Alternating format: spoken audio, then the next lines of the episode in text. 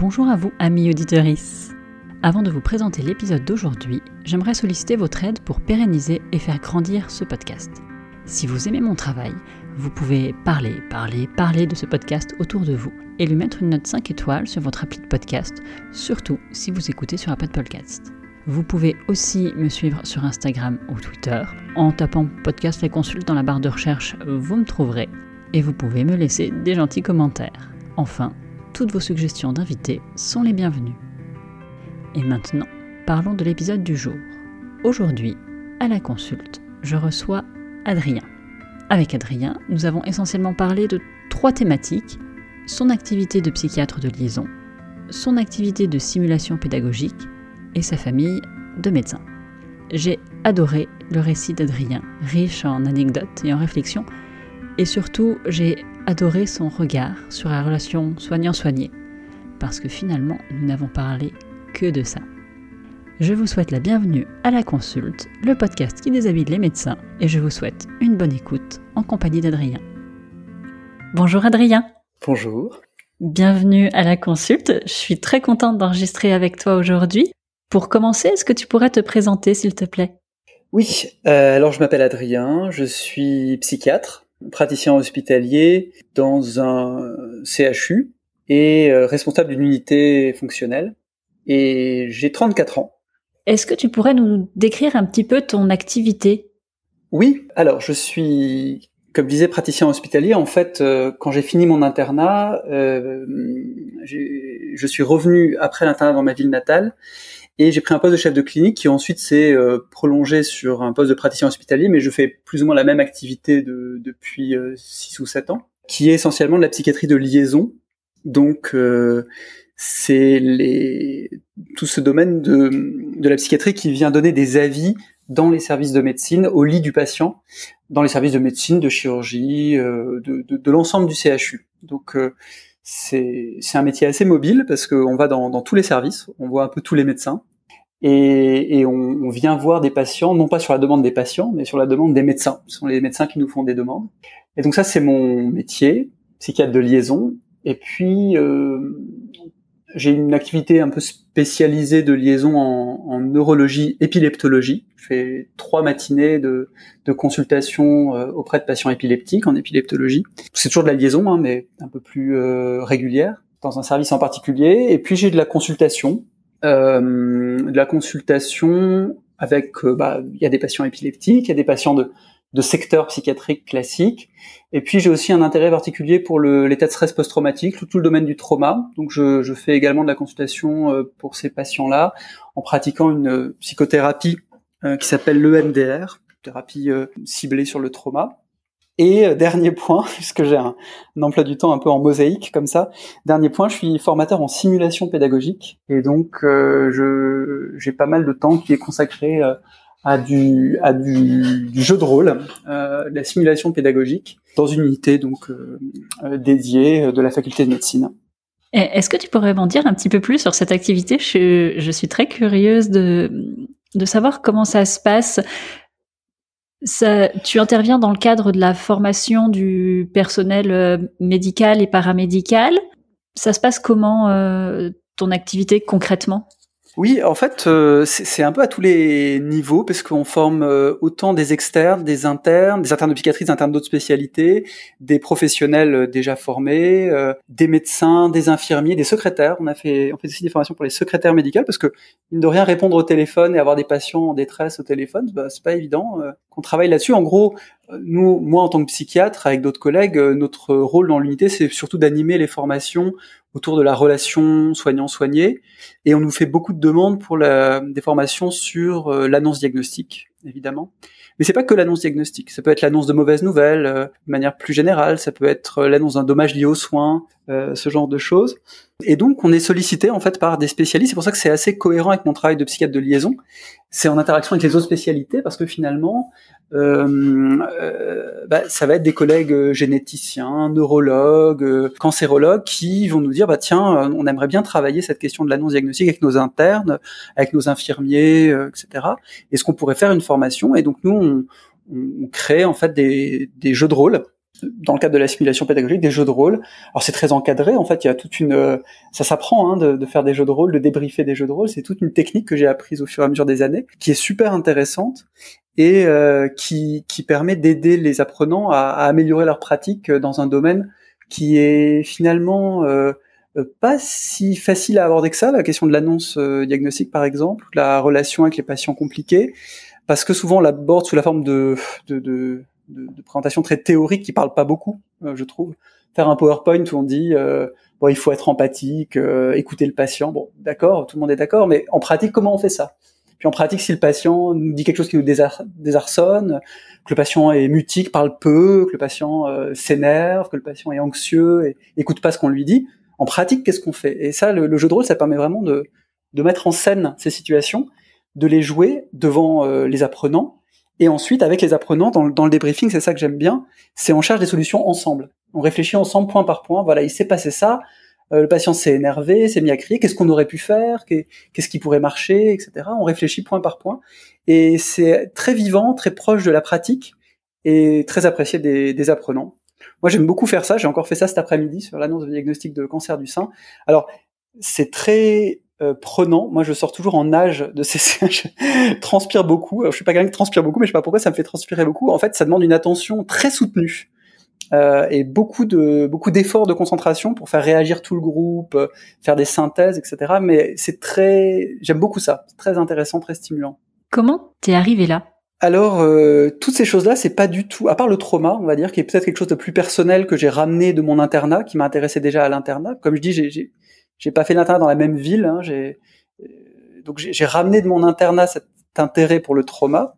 Parce que j'étais dans une ville à Lille euh, où, où, il y a toute une spécialisation sur le trauma. Ça c'est plus personnel. Après tout ce qui est l'épileptologie par exemple, euh, les, la simulation pédagogique, c'est des choses que j'ai découvertes finalement en arrivant à Strasbourg parce que mon, mon chef en fait euh, était responsable de ces activités-là. Il se trouve que euh, mon chef professeur de psychiatrie et co-dirige l'unité de simulation pédagogique ce qui est assez original. Hein. La plupart des unités de simulation sont dirigées par des anesthésistes.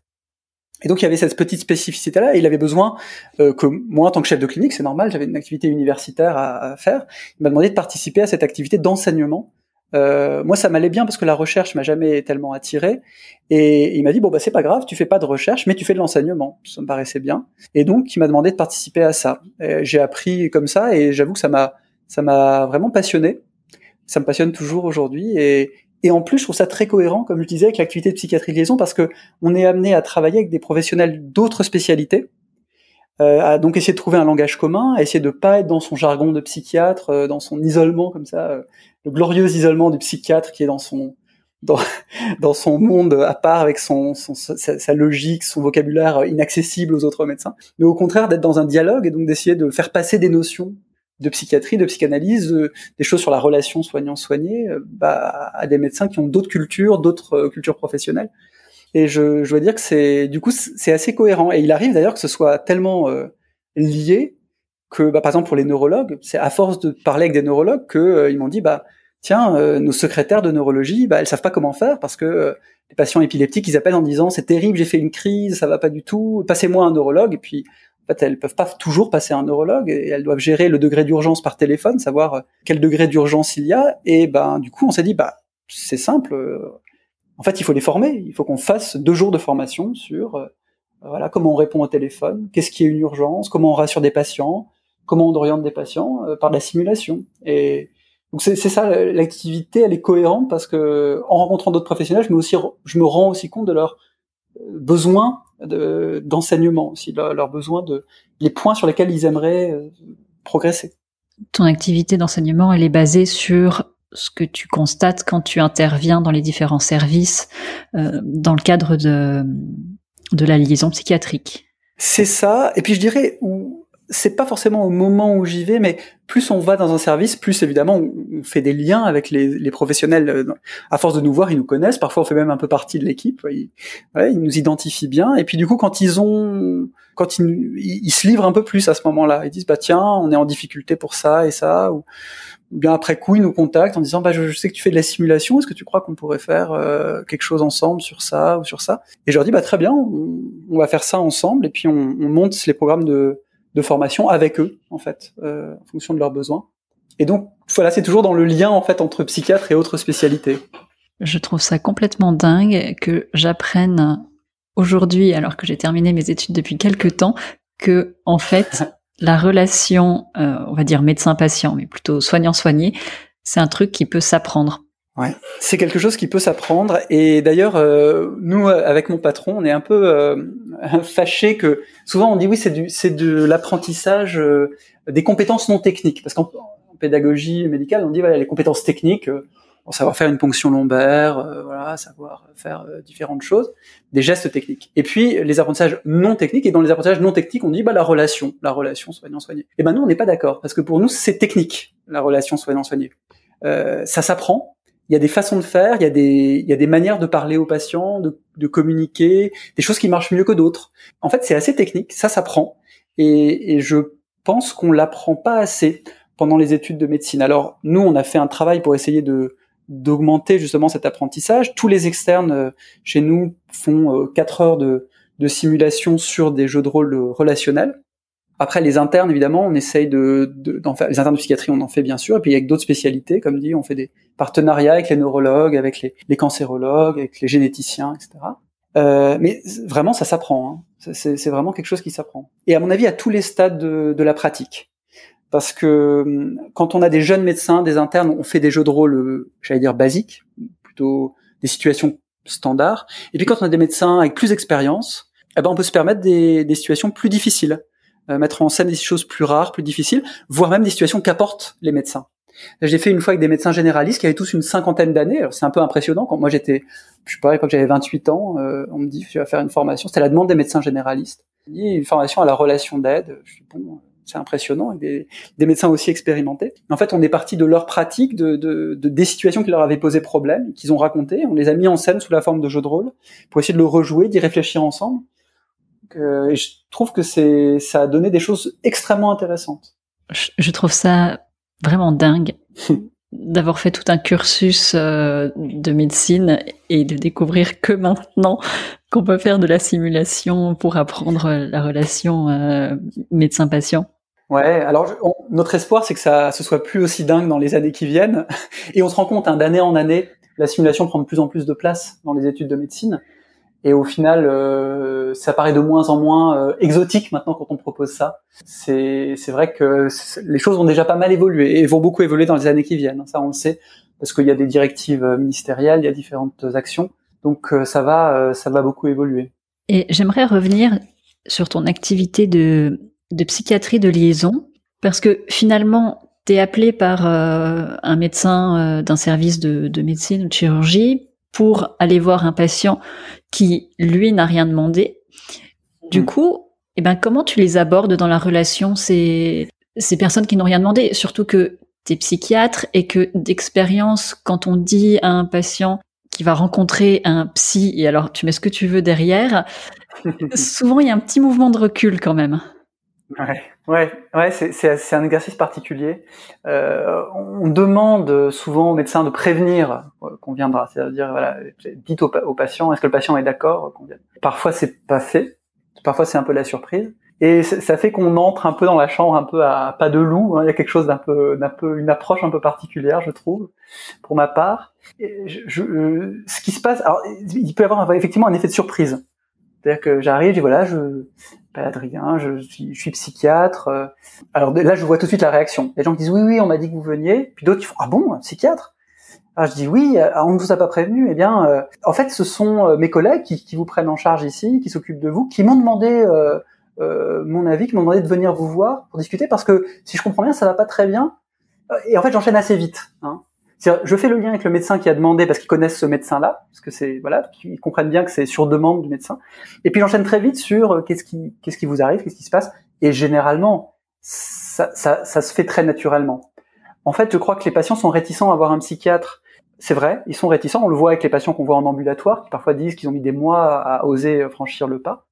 Mais en fait, quand on, j'allais dire, quand le psychiatre vient spontanément, quand on leur offre un espace de parole parce qu'on essaie d'être euh, voilà assez ouvert dans, dans l'approche. Ah, qu'est-ce qui se passe Qu'est-ce qui vous arrive Vous pouvez me raconter En fait, euh, bon, c'est la nature humaine. Hein, je crois. On, a besoin de parler de nous. On a besoin de parler de ce qui nous arrive, surtout dans des circonstances exceptionnelles. Une hospitalisation, c'est quand même des circonstances exceptionnelles. les gens se saisissent très très vite de cet espace de parole.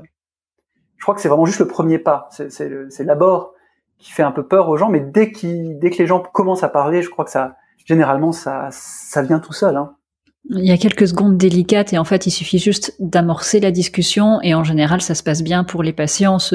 cette peur du, du psy, euh, elle s'efface vite en fait. Oh oui, elle s'efface assez vite. Je, je, crois que globalement, c'est parce qu'on est avec des gens qui sont, en, on voit des gens qui sont en souffrance. Ils sont à l'hôpital parce qu'ils sont en souffrance. Alors ça dépend des services, hein, mais ils n'ont pas toujours beaucoup d'espace pour parler dans les services, c'est vrai. Euh, les médecins n'ont pas toujours beaucoup de temps, ou il y a des sujets que les médecins peut-être ne veulent pas aborder, n'abordent pas avec eux, plus personnels. Quand on leur offre de l'espace de, de, parole, euh, les gens se sentent euh, écoutés, ont, ont, besoin de parler, de parler de ce qui leur arrive.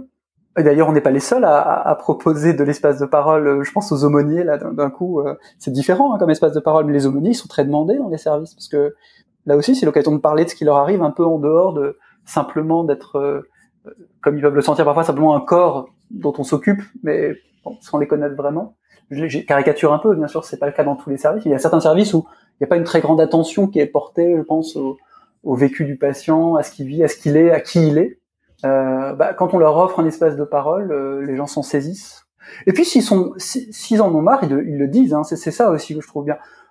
Et puis on le voit, s'ils sont fatigués, s'ils ont eu des soins qui sont douloureux, qui, voilà, que c'est pas le moment. On le voit, soit on voit qu'ils sont fatigués, qu'ils s'endorment, ou alors on voit qu'ils ont des grimaces de douleur. On dit voilà, est-ce que vous voulez que je repasse un peu plus tard? C'est peut-être pas le bon moment. Et puis on repasse plus tard, hein, on s'adapte. Dans ton expérience, vous aidez qui quand vous intervenez en, dans ce cadre-là? En tant que psychiatre de liaison, tu crois que tu aides le patient ou tu crois que tu aides le médecin qui s'occupe du patient? Alors, oui. Mon, alors, officiellement, on aide le patient. Je crois que ce serait trop confrontant euh, de dire au médecin qu'on aide le médecin. Mais moi, je pense que la psychiatrie de liaison, c'est la psychiatrie qui s'intéresse à la psychologie des médecins et des soignants, d'ailleurs, en général. Parce que, euh, parce que c'est un médecin qui nous appelle, que parfois l'appel est très effectivement très médical, très technique. Euh, je sais pas, euh, voilà, le patient a tel euh, antidépresseur et puis il a il peut plus prendre par voie orale. Qu'est-ce qu'on peut mettre en IV en remplacement? Voilà, des choses très techniques. Mais il peut arriver assez souvent en fait quand même qu'on nous appelle pour des problèmes relationnels au fond, des, des, problèmes de relation avec le patient. Le patient qui est difficile, qui qui refuse certains traitements, qui refuse les soins, qui demande sa sortie, euh, qui crie sur les infirmiers, euh, qui euh, patient un peu bizarre. Euh, c'est ça, on a des appels comme ça. Hein. Vous pouvez voir ce patient, il est bizarre. Bon, moi, quand on me dit le patient il est bizarre, ce que j'entends c'est il y a quelque chose qui se passe dans la relation entre les médecins et ce patient, quelque chose de bizarre dans cette relation, en tout cas. Et, et effectivement, euh, je crois que comme notre interlocuteur premier c'est le médecin, c'est lui qui nous fait sa demande, et c'est on voit le patient après on revient vers le médecin, on discute avec le médecin pour lui expliquer ce qu'on a compris de la situation du patient et je trouve assez souvent lui donner une représentation de l'univers mental du, patient. Par exemple, euh, il peut arriver qu'on ait des patients avec des difficultés, par exemple des patients schizophrènes. On nous appelle parce que, alors que le patient n'est pas décompensé. Le patient, euh, il est schizophrène, mais euh, bon, il n'est pas, il est pas délirant, il est calme, etc. Mais à, cause des aspects déficitaires de sa maladie, il est un peu étrange. Il respecte pas bien les règles. Il, il fait des réponses un peu à côté. Et ça inquiète. Ça, ça inquiète les médecins. Et ils ont besoin qu'on vienne les aider à comprendre comment fonctionne ce patient, à quoi il répond, qu'est-ce qui, comment faire pour l'aider. Et en fait, c'est comme ça que je conçois la chose. Notre métier, c'est d'aider les médecins à aider leurs patients pour faire le parallèle avec ce que disait Winnicott, le grand euh, pédiatre et, et, psychanalyste des années 50 euh, en Angleterre, Winnicott qui a beaucoup écrit sur la relation euh, mère-enfant et il disait on ne fait jamais mieux son travail que quand on aide les mères à aider leur enfant. Plutôt que d'aider directement l'enfant, c'est aider la mère à aider son enfant. Et ben de la même manière, je, les, les, situations les plus satisfaisantes, c'est quand on arrive à aider le médecin à aider son patient, à, à aider le médecin à, à rétablir de la communication, à arriver à mieux comprendre le patient et comment il fonctionne pour s'adapter à lui. Euh, parce que c'est à nous de nous adapter aux patients. Les patients vont difficilement s'adapter à nous. Et, et ça, c'est très intéressant. Par exemple, je pense à euh, là pendant la, crise du Covid, euh, un, un, jeune, euh, enfin un jeune, non, pas si jeune que ça, mais euh, patient hospitalisé pour Covid, mais qui était, qui, qui est toujours autiste, euh, autiste déficitaire, qui vivait avec ses deux parents et, et, on nous appelle en nous disant voilà le monsieur est hospitalisé, ça fait 15 jours, il a le Covid, c'était pendant la première vague. Euh, bon, il comprend pas, il s'énerve, il veut sortir de sa chambre alors que c'est pas possible, il, commence à, à s'énerver. Et puis, eh bien, ses deux parents ont eu le Covid et sa mère est décédée euh, il y a deux jours euh, dans un des autres services de l'hôpital. Et qu'est-ce qu'on fait? Est-ce qu'on lui dit? Est-ce qu'on lui dit parce que il est autiste Comment il va le comprendre? Déjà qu'il a du mal à tenir dans la chambre, est-ce que il va s'énerver encore plus, être déboussolé et demander sa sortie, partir? Alors est-ce qu'il faut qu'on attende la sortie pour lui annoncer le décès de sa mère ou pas? Donc là, la question, elle était au fond pas très médicale, c'est une question relationnelle. Qu'est-ce qu'on fait de ça? Comment on aborde le sujet avec le, patient? Et donc, euh, ce que j'aurais dit, c'est voilà, euh, je pense qu'il faut lui dire. Je, je pense qu'il faut lui dire.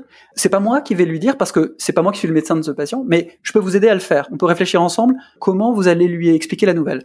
Alors on a réfléchi un peu. J'ai dit mais est-ce qu'il y a des proches, est-ce qu'il y a des gens? Ah oui, il y a une éducatrice euh, qui essaye de venir le voir. Euh, voilà, qui est très proche de lui, qui vient le voir à l'hôpital. Je dis voilà, est-ce qu'on pourrait imaginer que l'éducatrice soit présente au, au moment de, de l'annonce pour que il y ait un peu quelqu'un de, de, de, rassurant, quelqu'un qui soit quelqu'un qui connaît? Puis on a fait des choses comme ça finalement hein, en faisant venir l'éducatrice, euh, avec le médecin du service. Le médecin se sentait suffisamment euh, rassuré par ce qu'on lui avait proposé pour qu'il puisse le faire. Et voilà. Et ça, c'est vraiment des choses très satisfaisantes parce que là, on aide le médecin dans une situation où, il est un peu perdu, euh, où il sait plus trop comment aider son patient. Et voilà, je, là, c'est là où, c'est beau. C'est quand on, on, aide les médecins à soigner la relation avec leurs patients. Et toi, c'est ce qui te plaît dans cette activité de liaison? Oui, c'est ce qui est, c'est la complexité. C'est assez, c'est assez beau la complexité. c'est un peu fascinant. Euh, il y a le patient qui est un univers à lui tout seul, qui a son mode de fonctionnement, son passé, sa vie, etc. Qui se retrouve euh, balancé parfois du jour au lendemain dans un univers qu'il ne connaît pas, qui est celui de l'hôpital, euh, ou qui connaît trop bien quand il est malade chronique. Et, et en fait, c'est les interactions qui se nouent entre ces deux planètes, la planète du patient et la planète de l'hôpital. Et il y a plein de points de friction. Il y a plein de points de friction qui sont intéressants à, analyser, qui sont intéressants parce que c'est des choses sur lesquelles on peut agir, sur lesquelles on peut aider. Hein, par exemple, on est très souvent appelé pour des personnes âgées qui font des sortes de dépression d'hospitalisation, c'est-à-dire euh, ils étaient bien quand ils sont arrivés, ils sont venus pour une cause euh, lambda, petit problème de santé, diabète pas très équilibré, et puis ça c'est compliqué on leur a dit vous sortirez dans une semaine, mais en fait ça s'est compliqué. Et puis euh, ils ont dû aller dans un autre service. Et puis ils ont fait une infection. Et puis un ils étaient en réanimation. Et puis ils sont euh, en soins continus. Et puis on les a remis en médecine interne. Et en fait ça fait trois mois qu'ils sont à l'hôpital. Ils sont rentrés pour quelque chose qui devait durer une semaine et ça fait trois mois. Et en fait au bout d'un moment, ces patients ils se, ils se désespèrent. ils, ne voient plus le bout. Et effectivement. Euh, parce que plusieurs fois on leur a dit que c'était les bouts, qu'ils allaient pouvoir rentrer chez eux, et puis plusieurs fois ils n'ont pas pu rentrer chez eux. Ils se désespèrent et puis ils se laissent glisser comme ça, ils, mangent plus, ils répondent à peine, ils participent plus à la toilette. Et, et là finalement c'est là aussi c'est des moments intéressants parce que c'est des moments où on peut intervenir. Euh, c'est euh, un moment de vie pour ces gens-là et c'est aussi un, un moment de dans lequel il faut accroître, je pense, la relation, des moments où justement ils ont besoin qu'on soit plus présent, qu'on les rassure plus, qu'on puisse plus être à leur écoute. Et là, on voit que c'est toutes ces situations provoquées par l'hospitalisation elle-même, finalement. Euh, je trouve ça absolument fascinant, cette réflexion sur la relation euh, médecin-patient. Et je trouve ça hyper intéressant de vraiment regarder la relation comme une entité à part. Hmm. Le patient, la relation que on construit avec lui et comment on construit quelque chose qui permette d'aller chercher le patient et de, travailler avec le patient? Ah oui, et, alors il y a même une autre entité dont on n'a pas parlé, c'est le service. Et, moi, ça j'ai appris quand j'étais à Lille parce qu'on avait un, grand professeur, professeur de Lyon, qui était un, qui avait beaucoup travaillé sur ce qu'on appelle la psychothérapie institutionnelle. Le, le, le, le principe, c'est que pour soigner un patient, il faut d'abord soigner l'institution. Et il m'a appris quelque chose que que j'avais jamais imaginé et qui est tellement vrai, qui est que une institution peut être malade. C'est-à-dire un service peut être malade comme un patient est malade. Et il y a des services paranoïaques dans lesquels euh, on est accro à la procédure et, on, a peur du risque de, de, de, de plainte, tout comme ça. Il y a des services déprimés dans lesquels tout le monde a un peu lâché prise, ou tout le monde en a un peu marre, tout le monde est un peu mou comme ça, ou Voilà, il y, a des services obsessionnels dans lesquels on veut que tout soit parfaitement fait, etc. Et, et du coup, c'est très intéressant parce qu'à force de se trouver dans les mêmes services, on finit aussi par voir les problèmes spécifiques de ces services et comment ces problèmes se répercutent sur le patient. Et, et c'est vrai que c'est très très intéressant parce que parfois un même patient, on se dit voilà dans un autre service, il se serait pas passé la même chose. Là aussi, c'est vraiment intéressant. Alors nous, c'est parfois difficile de pouvoir soigner l'institution de notre position extérieure, euh, mais quand même, on est, on reçoit un petit peu de, un petit bout, on va dire, de, de cette parole. Euh, et je pense par exemple au fait que quelque chose d'assez classique quand on arrive comme psychiatre, souvent on voit d'abord les infirmiers ou les aides-soignants, c'est les premières personnes qu'on rencontre quand on rentre dans un service. On tombe rarement directement sur le médecin. Donc moi je présente toujours, ah, je, suis psychiatre de liaison. Eh ben, il arrive assez souvent que la réponse soit ah vous êtes psychiatre ah bah je peux dire que on a sacrément besoin de vous hein, parce que nous on en a marre hein, là à l'hôpital ça va pas.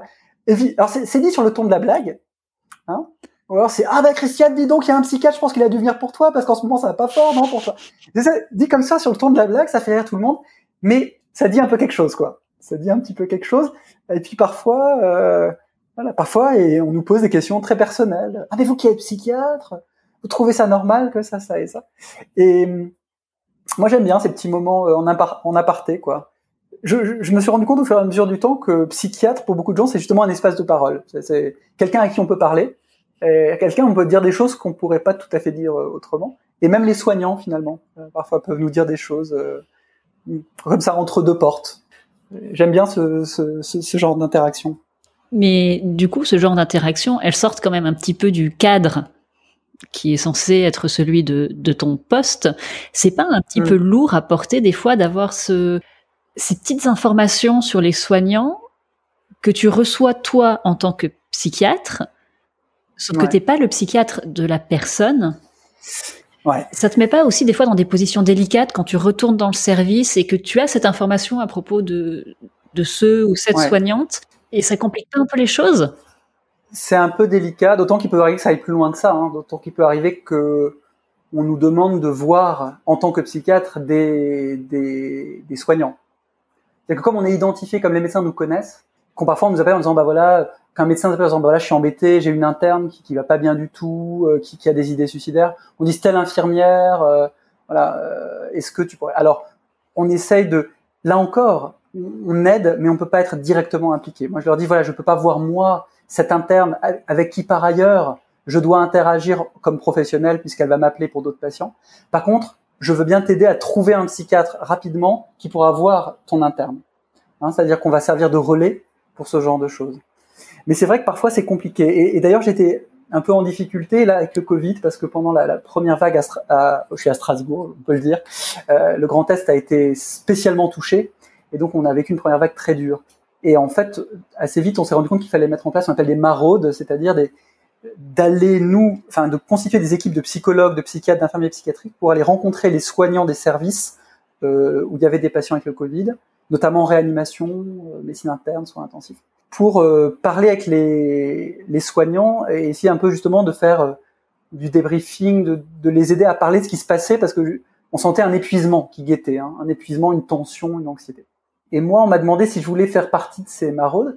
J'ai hésité, j'ai failli dire oui. Après, je me suis dit, ça me met dans une situation compliquée parce que euh, après, une fois tout ça passé, je retournerai dans ces services.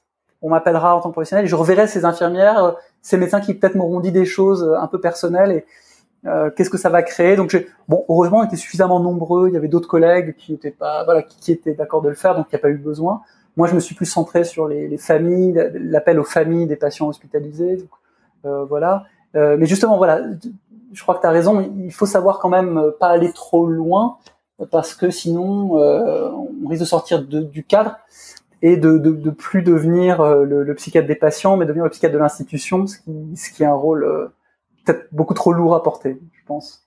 Est-ce que le psychiatre de l'institution, c'est pas censé être euh, le manager, l'encadrement? Si. Si, si, si, c'est censé être ça. Euh, mais alors, il y a quand même un paradoxe en tout ça, c'est que tu, parles de manager, d'encadrement. Euh, il y a beaucoup de choses qui sont pas pensées euh, de ce côté-là. Alors, les infirmiers ont des cadres infirmiers qui sont formés au management, mais bon, on voit que c'est variable d'un service à l'autre. Mais par exemple, les médecins, et moi c'est quelque chose qui m'a toujours fasciné, hein, les médecins ne sont pas formés au management. Un chef d'unité, un chef de service par exemple, dirige un service, il a sous sa responsabilité des médecins, des internes, et puis euh, une sorte quand même de responsabilité vis-à-vis des infirmiers, même s'il n'est pas leur supérieur hiérarchique. Mais on n'a jamais été formé au management, à gérer les équipes, à écouter, euh, à savoir comment faire une réunion euh, de service. C'est improvisé, on improvise complètement. Mais en fait, c'est pas censé s'improviser. Là encore, c'est des choses qui s'apprennent. Et donc, euh, malheureusement, c'est pas toujours vraiment euh, le cas hein, que, que, que, justement il y ait des gens qui soient là pour essayer de régler les problèmes. Il y a plein de services où les problèmes traînent et personne ne s'en saisit. Il y a plein de services où, le, où la communication est rompue. Services euh, où, enfin, nous on comprend très vite en, en, parlant avec les différents médecins. Des médecins qui ne se parlent plus, hein, qui peuvent plus parler, qui voilà. Et il y a personne qui intervient vraiment euh, dans ces moments-là, parce que personne ne sait comment intervenir. Donc euh, oui, ça devrait, je suis d'accord euh, avec toi, ça, il devrait y avoir euh, du management, mais il n'y en a pas toujours. Il n'y en a pas toujours. Alors Adrien, je te propose de, de, changer de sujet parce que si on me lance sur euh, le management à l'hôpital, euh, mon cerveau va être en ébullition. Euh, et, et j'avais envie de parler de toi. Et du coup, je te propose de, de reprendre chronologiquement. Tu voulais faire quoi quand tu étais petit? Quand j'étais petit, quand j'étais petit, euh, j'ai eu plusieurs, euh, plusieurs idées. pendant tout un moment, j'avais envie d'être magistrat. Je sais pas pourquoi. J'avais une sorte de fascination pour euh, euh la, justice, les, les, procès. Je regardais plein de films de procès. Bon, je regardais beaucoup, beaucoup de films. J'étais très, très cinéphile. Je suis toujours d'ailleurs. J'ai réfléchi aussi. Est-ce que je pourrais devenir réalisateur, tout ça. Mais après, je me suis rendu compte que j'avais pas, on n'avait pas les qualités pour. Et puis, euh, pour moi, il y a, y a, eu la question de la médecine qui s'est posée finalement rapidement parce que je suis d'une famille euh, de médecins, comme euh, je crois beaucoup de médecins. Enfin, je me rends compte, pareil, hein, en allant dans les services de l'hôpital, que, que bah, c'est assez fréquent qu'il y ait des familles de médecins, euh, souvent qui travaillent dans les mêmes institutions d'ailleurs. Et moi, euh, mes deux parents, euh, mes deux parents sont médecins et mes deux grands-pères étaient médecins. Un grand-père était médecin militaire, puis ensuite a exercé comme médecin généraliste après son, activité de médecin militaire. Un autre euh, médecin, un autre grand-père était médecin euh, biologiste et professeur d'université, doyen de la fac de médecine, donc euh, quand même avec toute cette carrière universitaire très prestigieuse. donc la médecine, j'ai baigné dedans dès le début, avec ce paradoxe qui est assez fréquent en fait, qui est que mes parents ne voulaient surtout pas que je devienne médecin. Et toute mon adolescence, notamment, euh, j'ai entendu, euh, euh, voilà, ne, ne fais pas ce métier. Hein, c'est une espèce d'injonction comme ça. Mais en même temps, quand on est enfant et que à table, ben, alors les parents, ils ont beau essayer de pas parler travail à table, bah, ça revient forcément. Hein, quand les deux parents sont médecins, forcément, il y a des choses qui se disent. Et puis, quand on est enfant, on écoute ça un peu fasciné parce que c'est des histoires un peu incroyables je crois que la médecine, on, l'oublie un peu trop en la pratiquant, mais c'est des histoires incroyables, des, des, des, choses qui sont de l'ordre du, euh, je sais pas, du, de, de, la tragédie parfois, de la comédie, du, du destin. Enfin, il y a des choses qui se jouent comme ça qui sont incroyables. C'est des histoires fascinantes. Et puis, euh, elle est attirante cette figure du médecin. C'est quelque chose qui, c'est un métier qui est très valorisé. C'est un métier que tout le monde considère comme utile, euh, bénéfique, aider les autres. Bon, c'est très attirant. Donc mes parents ne voulaient surtout pas que je fasse euh, médecine parce que pour eux c'était un métier, euh, euh, je crois, euh, considérait que c'était un métier trop difficile. Enfin, c'est un métier difficile, hein, le métier qu'on exerce, qui est fatigant, qui peut être épuisant. Voilà, je crois qu'ils voulaient me, préserver de ça. Qui... Et puis je pense qu'ils en avaient un peu marre aussi qu'il y ait que des médecins dans la famille. Je pense qu'ils avaient envie un peu de sang neuf. Et puis quand j'ai dit magistrat, ils étaient très enthousiastes. Hein. Ça c'est vrai que j'avais dit bon bah je je ferai Sciences Po et puis euh, après l'école de la magistrature. À un moment, je m'étais dit ça. Et puis euh, la psychiatrie, en fait, c'est par la psychiatrie que je suis venu à la médecine, c'est-à-dire que euh, ça m'a beaucoup intéressé pendant mes années de lycée. J'ai commencé à lire un peu des très peu, mais un tout petit peu de, psychanalyse, à m'intéresser à ça. Euh, ça m'a fasciné, je, je, dois dire. Et je me suis dit, bah, je veux faire psychiatre. C'est ça que je me suis dit. Je veux devenir psychiatre. Et donc j'ai fait médecine pour faire psychiatre. Et du coup c'est assez drôle parce que comme j'ai dit dès le début de mes études de médecine que je voulais être psychiatre, c'était connu dans la promotion, en tout cas dans les gens autour de moi, euh, que je voulais être psychiatre, parce que j'ai jamais dévié en fait de, de ce truc-là, jamais dévié, même si d'autres choses m'ont intéressé pendant les études. Euh, j'ai jamais dévié de ça, et c'est une position euh, plutôt confortable euh, parce que c'est drôle, on est vu d'emblée un peu à part, euh, comme quelqu'un d'un peu à part. Je me souviens quand j'étais externe aux urgences, on était plusieurs et puis on disait ah bah Adrien tiens euh, euh, là il y a une, fille qui est venue pour une tentative de suicide bah tu vas peut-être toi faire l'admission comme tu vas être psychiatre. Hein. donner un peu ça, je pense qu'on s'en débarrasser aussi un peu. Mais moi je dis ah bah super, ça m'intéressait beaucoup. Euh, et donc euh, oui, j'ai fait toutes ces années de médecine avec euh, cette idée fixe euh, de faire de la psychiatrie. Quand j'ai dit à mes à ma grand-mère que, que je quand elle m'a dit mais finalement qu'est-ce que tu vas faire, j'ai dit bah écoute finalement je vais faire médecine. Et elle m'a dit, mais enfin Adrien, c'est nul Elle en avait marre aussi. Que des médecins à table, c'est fatigant hein, au bout d'un moment. Je crois qu'ils avaient tous envie que je fasse magistrat. Et je sais pas, finalement, j'ai fait médecine. Ma sœur a fait Sciences Po, mais finalement, on n'a pas du tout fait magistrature. Et c'était, ouais, je, malgré ces injonctions paradoxales de, de, de, de ne surtout pas faire médecine, euh, ça me, je me suis quand même retrouvé là-dedans. Euh, je suis quand même retrouvé là-dedans. Alors, j'ai quand même dû.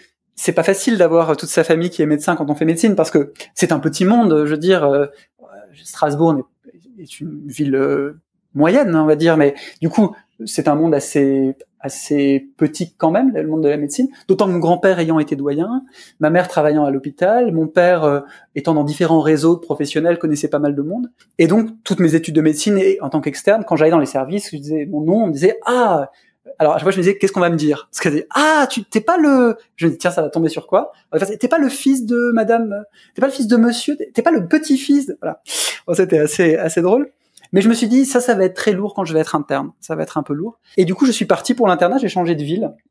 Aussi en partie pour ça je voulais voir autre chose. Et puis euh, c'était agréable d'être dans une ville où j'avais pas de pas de contact. Comme ça les gens ne me connaissaient pas. Ne connaissaient pas ma famille c'était bien.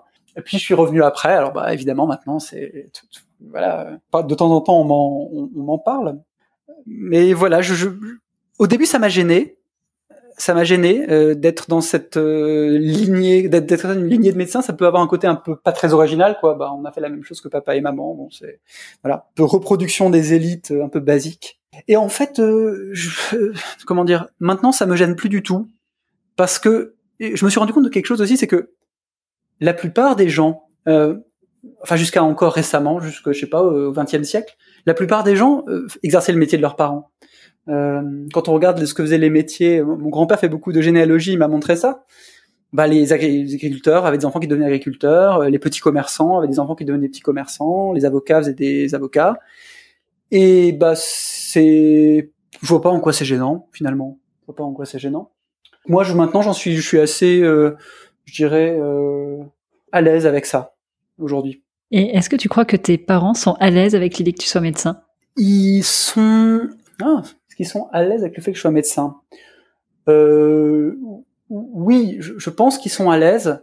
Ils respectent, euh, ça j'apprécie ça quand même, ils respectent beaucoup euh, une sorte d'indépendance quand même euh, là-dedans. C'est-à-dire que ils vont pas m'adresser, par exemple, des patients. Et ça, je dois dire que je leur en suis reconnaissant parce que c'est T'entends, hein, mon père est médecin généraliste, euh, bah, c'est difficile de trouver des psychiatres euh, pour des suivis, etc. Il pourrait me dire, écoute, euh, Adrien, tu veux pas voir ce patient parce que vraiment, je sais pas quoi faire. Non, vraiment, il respecte pas quand là-dedans parce que je crois que ce serait compliqué pour les patients. Hein. dire, ça m'est arrivé par hasard de devoir prendre en charge des, des, patients de, de, mon père. C'est un peu spécial, hein, parce que quand on a le même nom, évidemment, les patients, ils disent, bah, vous êtes de la famille, il faut pas leur mentir. Hein. Je veux dire, bon, ça a mené à des situations un peu étranges. Euh, je me souviens d'une dame très âgée, de plus de 90 ans, euh, qui, qui était une patiente de très longue date de mon père et qui m'avait été adressée par un autre moyen. C'est pas mon père qui me l'avait adressée. Et j'ai pas réalisé tout de suite. On demande pas tout de suite qui est le médecin généraliste. Et puis euh, elle me, elle me dit. Et en fait, je l'ai suivie quelques années. Elle est décédée bon, de, de maladie de, de, son grand âge et puis aussi des maladies qu'elle avait. Mais elle, par, contre, elle n'arrivait pas à faire la, la, différence. Donc, elle me disait, au fait, vous direz à votre papa hein, qu'il faut qu'il vienne me voir. Ou alors, oh, votre papa, il est encore en vacances, il est parti où maintenant? Alors, je sais pas, vous savez, c'est un peu compliqué. Je vais peut-être pas vous raconter toute la vie de mon père. Je sais pas. Peut-être vous lui demanderez vous-même. Euh, voilà. Alors c'était un peu, euh, un peu, un peu étrange. C'est arrivé qu'une fois que ce soit à ce point-là. Mais bon, la dame était très sympathique. Euh, une vieille dame alsacienne comme ça, un peu avec un sacré caractère, comme comme on les a dans notre région. Euh, et c'était plutôt amusant chose. Mais du coup, le fait qu'ils respectent cette indépendance, c'est-à-dire de pas m'adresser des patients, que moi je leur en adresse pas, euh, bien sûr, par ailleurs, ça permet d'être un peu quand même chacun dans son travail. Alors quand on se voit, il arrive qu'on parle de, de travail, pas trop longtemps, mais ça peut arriver. Mais non, je, je, crois que ça les dérange pas. Et je, au début, ça les a dérangés quand j'ai fait médecine, mais je crois que maintenant, ils sont au fond assez contents. Mais c'est une bonne question. Je vais leur poser, je vais leur demander. je vais leur demander ce qu'ils en pensent maintenant, avec leur recul. Est-ce que tes parents, ça a été des sources d'inspiration pour toi au niveau professionnel?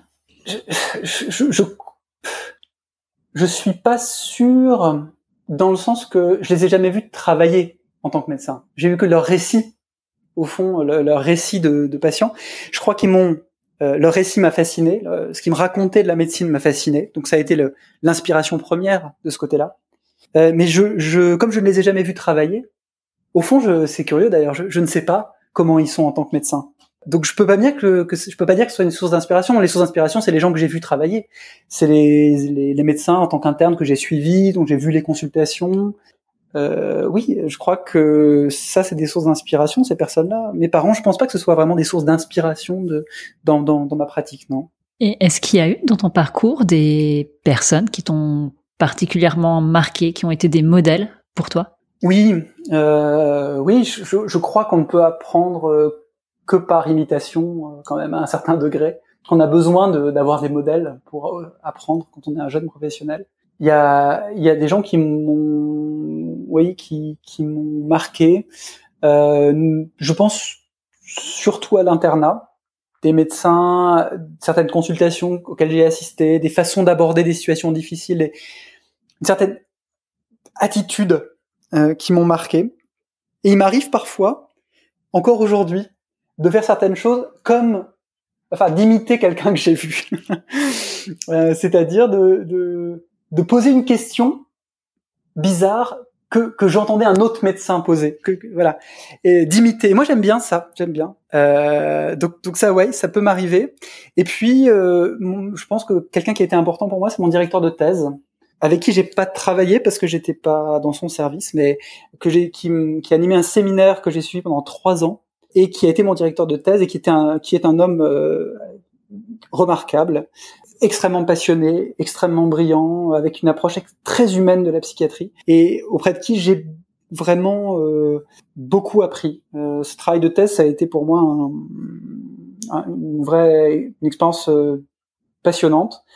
Et quand on me demande un peu qui sont mes mentors, c'est toujours ma première pensée va vers lui parce que ouais, c'est important, je crois, dans une carrière, dans sa vie, d'avoir des, points de repère comme ça, euh, des gens qu'on admire, euh, des gens qui nous ont montré un peu la voie. C'est des choses importantes, je crois. Aujourd'hui que tu es praticien hospitalier, que normalement euh, le compagnonnage se fait dans l'autre sens, est-ce que tu arrives encore à trouver des personnes qui, qui t'inspirent, qui peuvent te servir de modèle, que tu peux imiter? Euh, Oui, oui, et bah du coup peut-être euh, moins maintenant par des psychiatres que euh, des médecins, euh, puisque je suis psychiatre de liaison, que je vois d'autres médecins. Je suis par moments euh, admiratif, vraiment admiratif, devant certains médecins. Moi, j'aime que les médecins me parlent de leurs patients. nous, on commence toujours par là, puisque un médecin nous dit j'aimerais que tu vois telle personne, et puis le médecin nous décrit la personne. Oui, alors cette dame, voilà, elle a 60 ans, elle est là pour ça et ça. Eh ben, ce descriptif-là du patient, on peut beaucoup dire du médecin en écoutant la manière dont il décrit son patient. Il y a des, médecins qui ont une connaissance de leur patient, qui ont posé des questions tellement judicieuses, qui se font une idée tellement fine de ce qui se passe pour le patient, qui ont fait cet effort de, comprendre l'univers euh, dans lequel vit la personne, qui sont allés au-delà, j'allais dire, de, purement des, choses techniques. Ça, ça force l'admiration. C'est vrai que parfois, la réflexion même qui est posée, elle est, euh, elle est extraordinaire. J'ai un souvenir, par exemple, en soins palliatifs. Il y avait deux, deux médecins en soins palliatifs qui, qui nous avait appelé un moment pour un monsieur très déprimé, qui était un cancer en phase terminale, euh, mais qui qui ne parlait presque plus, qui était quasiment mutique, qui, qui, ne réagissait plus à rien. Et on, on, a commencé des antidépresseurs, il a commencé à aller mieux, mais nous on trouvait qu'il n'était pas encore tout à fait mieux, on voulait augmenter encore les doses. Et là, les médecins sont palliatifs on dit ah bah, j'aimerais bien qu'on en parle, puis on s'est assis dans un bureau et je sais pas, on a parlé une demi-heure, et les deux médecins ont dit oui, euh, je sais pas, est-ce qu'il faut augmenter encore parce que euh, ce monsieur, euh, euh, bon, est-ce qu'il faut pas respecter un peu ses mécanismes de défense Bon, au fond, là, il est quand même un peu mieux. est-ce que on va plus loin que ça Est-ce qu'il a pas aussi Est-ce qu'on peut pas respecter au fond un peu cette passivité dans laquelle il est entré, qu'il protège certaines choses, le déni aussi qu'il avait de cette maladie, et avec une réflexion très fine eux-mêmes en disant, ben voilà, moi en tant que médecin de soins palliatifs, voilà ce que ça me fait quand ce patient dit ça, d'être capable de raisonner même sur euh, les émotions que procurait le patient en face d'eux. Et, et ben moi ça, je trouve ça vraiment admirable. Je trouve ça vraiment admirable. Euh, il y a certains médecins, on a un professeur de médecine interne chez nous qui est un, un homme extrêmement euh, brillant, cultivé, qui a une énorme réflexion sur la relation justement, la relation d'aide et le, le, soin. Et parler avec lui, c'est toujours euh, passionnant toujours passionnant parce que euh, il voit des choses chez les patients, il est euh, capable d'accepter certaines failles, de, de tolérer euh, des comportements que d'autres médecins n'auraient pas tolérés et auraient renvoyé le patient comme ça. Voilà. patients qui le harcèlent par mail, qui sont tout ça très très de garder le lien, d'essayer de, de, pouvoir être là quand il faut, de de pas rejeter les patients. Moi, ce genre de médecin, c'est vrai que ça me, j'admire énormément. Et je crois que c'est dans tous les domaines. Je me souviens étant externe, d'avoir été un service de chirurgie et d'avoir vu une même opération, une thyroïdectomie faite par deux chirurgiens. Et pour moi, la chirurgie, alors voilà, moi, aspirant psychiatre, moi, la chirurgie, c'était, c'était, c'était rien, quoi. Enfin, c'était des bouchées, quoi. Je sais pas, ça avait aucun sens, pas. Et ben là, j'ai vu ce que c'était que l'élégance en chirurgie. Deux, deux, deux chirurgiens faisant la même opération. Il y en avait un, c'était euh, brutal. Il y avait des, il s'énervait, il jetait des trucs, c'était pas beau. Ça. Et puis un autre chirurgien, comme ça, les gestes étaient, étaient beaux, l'attitude. Et, je me suis dit, j'aurais jamais pensé ça, mais euh, il y a une élégance de la chirurgie.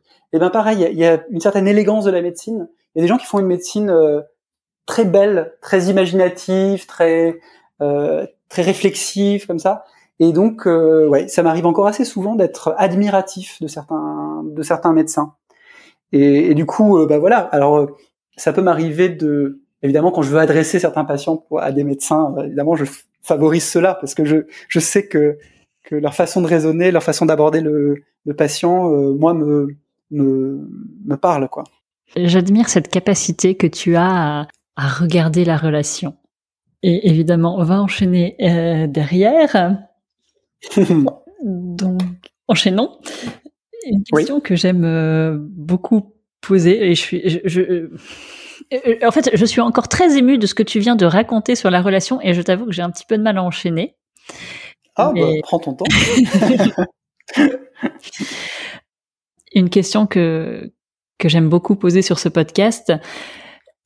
Est-ce qu'il y a dans ta carrière, à un moment donné, un échec, un moment particulièrement difficile que tu as vécu et que tu as surmonté et qu'est-ce que ça t'a appris? Hmm. J'ai hmm, un échec.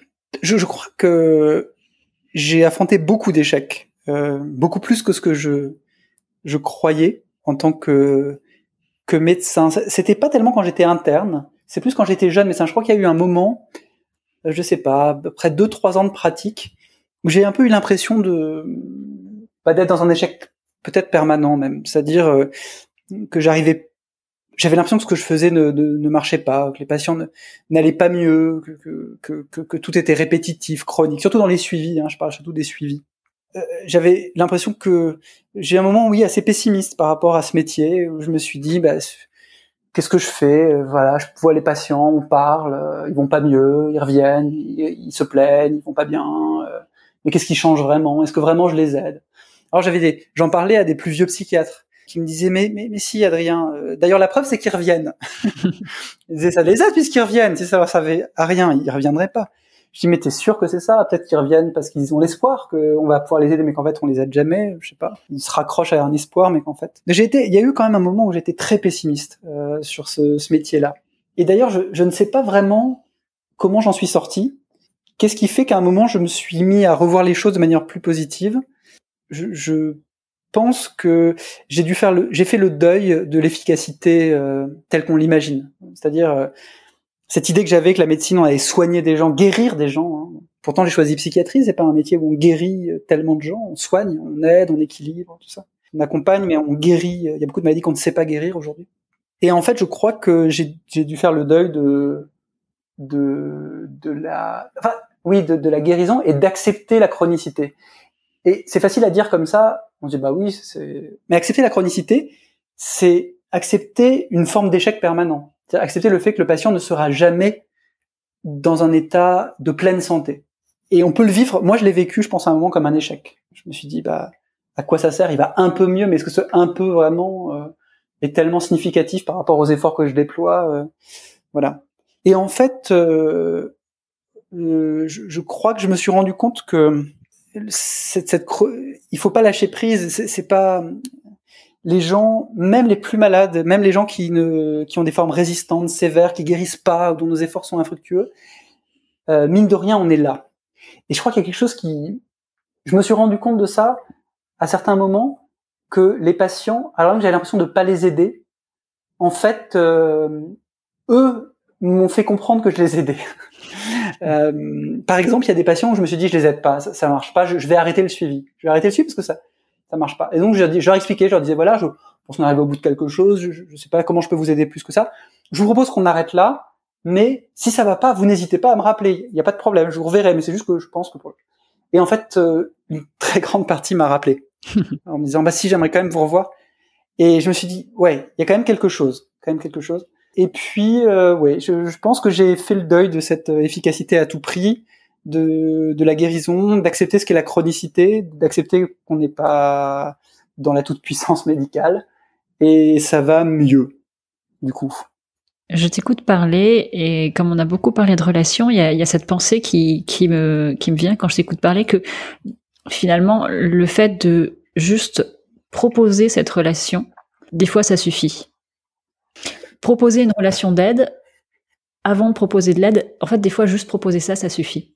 Mmh. Ouais, ouais, c'est. Hmm, j'ai mis du temps ça à le réaliser. Je pensais pas que c'était aussi vrai, mais mais je crois qu'il y a des la relation d'aide est alors ça je suis persuadé est primordiale avant toute aide. On peut aider que les gens quand on est on peut aider les gens vraiment quand on est dans une relation d'aide. Mais il y a des patients, il y a certaines circonstances qui nécessitent en fait essentiellement de la relation. Je pense par exemple euh, aux interventions que j'ai pu faire avec la cellule d'urgence médico-psychologique. Euh, donc on intervient sur des catastrophes, des gens qui sont pas malades, c'est pas des gens malades, c'est des gens à qui vient d'arriver quelque chose de catastrophique, un accident terrible, un attentat, une catastrophe naturelle. Qu'est-ce qu'on offre à ce moment-là dans l'aigu? Quand on voit les gens une heure après un attentat, ce qui, ce qui m'est arrivé, on offre de la relation, rien de plus. On est là pour eux. Et d'ailleurs, aussi, les patients que j'ai pu revoir après, leur, leur phrase était merci d'avoir été là. Mais je pense que c'était à entendre littéralement. C'est-à-dire, vous étiez là. Il y avait quelqu'un qui était là. On n'a pas fait grand chose. on les a écoutés. On ne pouvait pas tellement leur proposer de solutions dans l'immédiat. Il n'y avait pas forcément de choses à faire. On les a écoutés et c'était ça, c'était suffisant. C'était ça. Je crois qu'il y a des moments comme ça où, où les gens ont besoin de, simplement de relation, euh, effectivement, d'une relation d'aide, de sentir qu'il y a quelqu'un qui est là, euh, qui les écoute.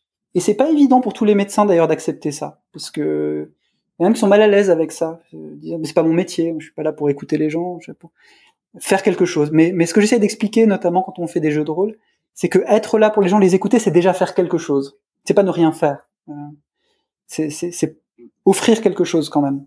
Je te remercie Adrien pour cette réflexion. Comme le temps passe, je vais te poser la dernière question du podcast.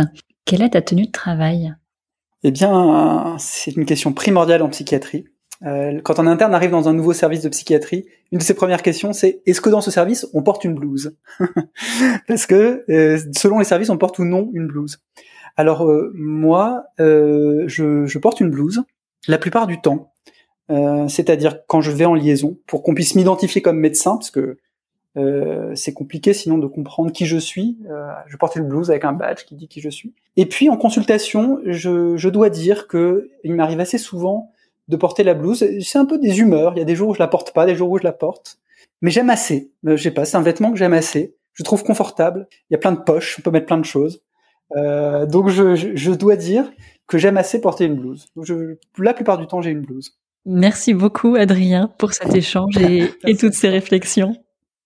Merci à toi. Voilà, l'épisode est terminé et j'espère qu'il vous a plu.